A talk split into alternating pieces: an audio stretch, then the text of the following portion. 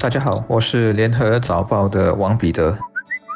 各位听众，大家好，我是新民日报的朱志伟。新马通关的两项措施——互惠绿色通道和周期性通勤安排，到底有多受欢迎？我们要等到八月十日开放申请才知道。坦白说，八月一日公布详情时，处在新闻线上的我们，要仔细看上好几遍才掌握大概的情况。对于一般员工来说，重点其实是在周期性通勤的安排。需留意的事项只有两个：一是通勤必须由雇主提出申请，员工不能够个别申请。另外一个关键当然是费用的问题，患病检测费需付两百元，然后居家通知七天的住宿安排也要花钱。也就是说，从马国返回新加坡工作的马国员工都需确保以上两个重点问题得到答案才能启程。当然，我们访问的很多新加坡雇主其实都很愿意为员工承担这笔费用，因为他们现在是有工要开，却没有足够或者相对熟悉的员工来进行这些。员工能够回来上班，雇主当然不会因小而失大。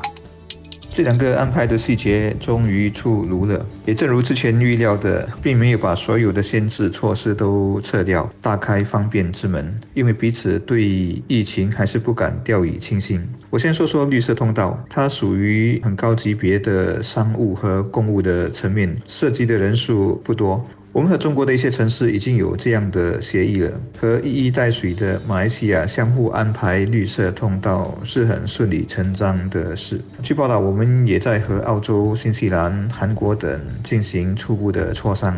不管和哪些国家达成这个安排，可以肯定，使用这个渠道的人本来就不会太多。首先是过境后必须根据既定的所申请的行程走，活动还是受限的，也必须通过借贷的企业和机构或者。彼此的政府部门申请，再有就是必须检测。总之，除非是非常非常的紧迫，或涉及到很重要的合作项目，非得见面谈商不可；又或者业务已经不能遥控了，必须亲自到别的国家去监督，否则一般的官员或企业高管还是会尽量留在国内，能不出国就不出国。能让较多人受惠的是周期性通勤安排，它的对象主要是在对方的国境内长期工作或居住的人士，让他们最多每三个月可以申请回家一次。我看了不同报章的报道，很多受访者都说，虽然很欢迎这个安排，但表示回去还是有阻力的，估计自己不会申请。主要是检测费用还是偏高，认为不太划算。另外是回去马国后不晓得需不需要居家隔离，但回来新加坡肯定七天得请假待在家中。根据本地目前的雇佣条例，一般人的年假从七天到十四天不等，所以七天对很多人来说是挺宝贵的，也是承担不起的隐形成本。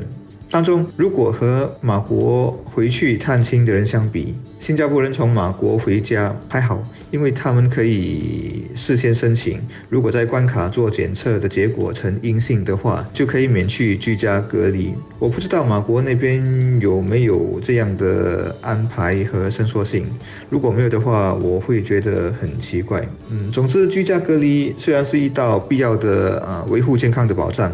但也会让很多人却步，而打消过关卡回家的念头。